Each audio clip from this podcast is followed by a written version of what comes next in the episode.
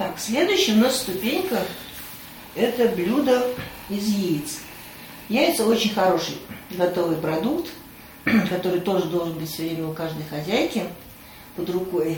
Из них можно быстро приготовить питательные и вкусные блюда.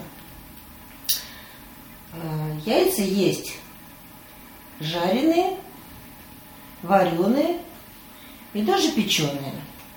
Печеные яйца получаются тогда, когда выкипает вся вода при варке яиц, и они лежат без всякой воды. И становятся коричневые, скорлупа лопается, и они становятся печеные.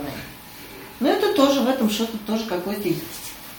Но это, как говорится, на любителя. Стандартно все-таки яйца жарят и варят.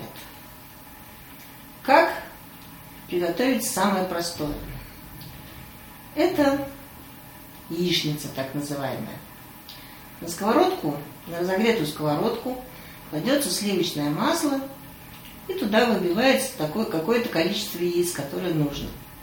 Много гостей, много яиц. Мало гостей, мало яиц. На разогретой сковородке яйцо начинает поджариваться. Оно поджаривается неравномерно. Снизу сковородка греет, сверху яйцо сырое.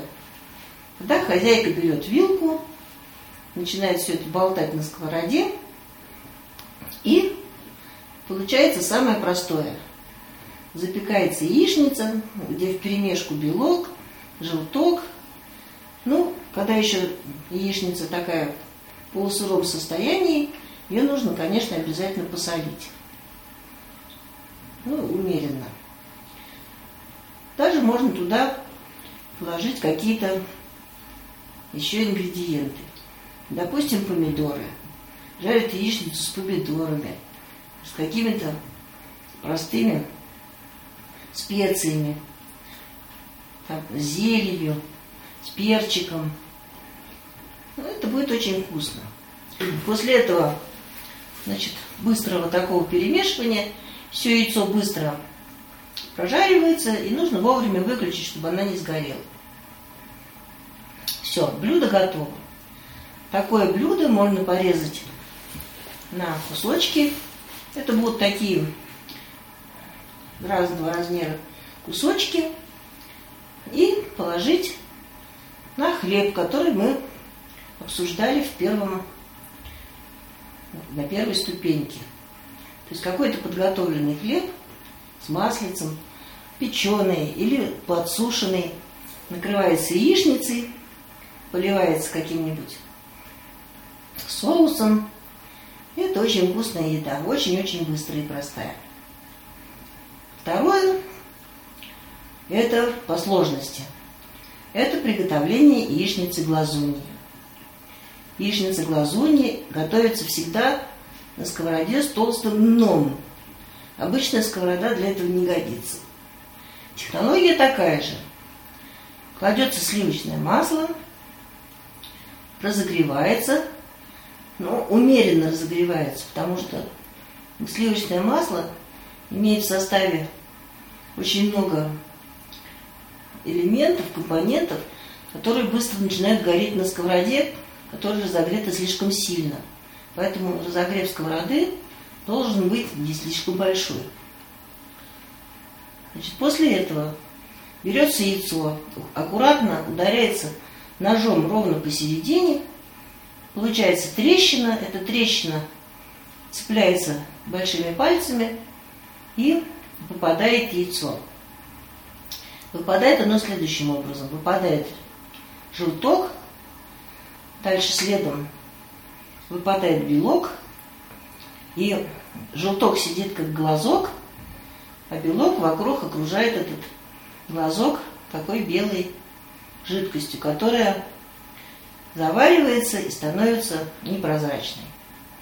В этот момент тоже солится это все дело и накрывается толстой крышкой. И стоит, пока не приготовится.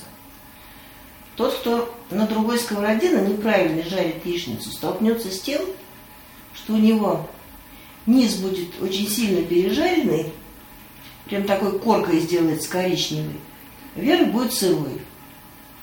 Поэтому здесь нужна, конечно, специальная посуда. Она должна обязательно быть в доме. Хотя бы маленькая толстостенная сковородочка. И должна быть толстая крышка, чтобы все это запекалось в неприкосновенности. Вкуснота этого блюда необыкновенная. Получается поджаренное яйцо, желток, который можно хлебушком прям макать, вымазывать. Очень, очень вкусно.